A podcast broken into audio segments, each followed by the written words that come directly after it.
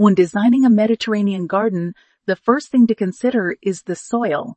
Mediterranean plants prefer well-drained soil, so if you have heavy clay, you might need to amend it with organic matter or consider raised beds.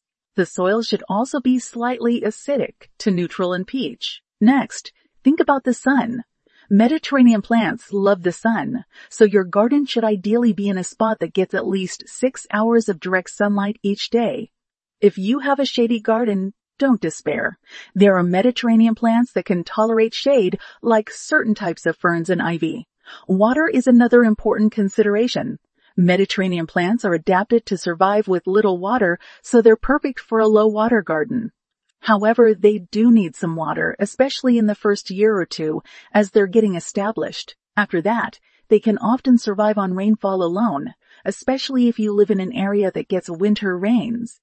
Now let's talk about the plants themselves. There are so many beautiful Mediterranean plants to choose from. It can be hard to know where to start. Some of my favorites include lavender, rosemary, sage, thyme, and oregano.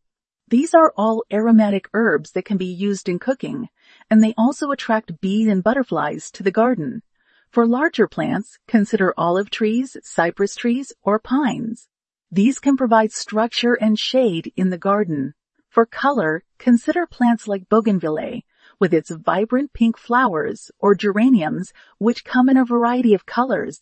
One of the great things about Mediterranean gardens is that they can be very low maintenance. Once the plants are established, they require little water and can often be left to their own devices.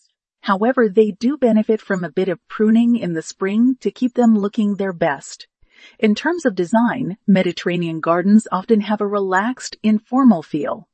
They're about enjoying the outdoors, so consider including seating areas where you can relax and enjoy the view. Stone or gravel paths can add interest and help to create a sense of journey through the garden. Finally, don't forget about the wildlife. Mediterranean gardens can be a haven for bees, butterflies, and birds, so consider including plants that provide food and habitat for these creatures. You might also consider a bird bath or a small pond to provide water. So there you have it, a brief introduction to Mediterranean climate gardens.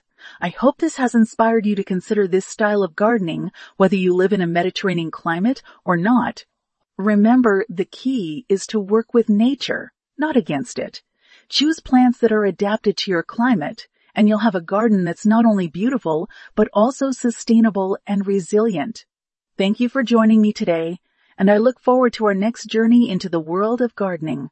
Until then, happy gardening.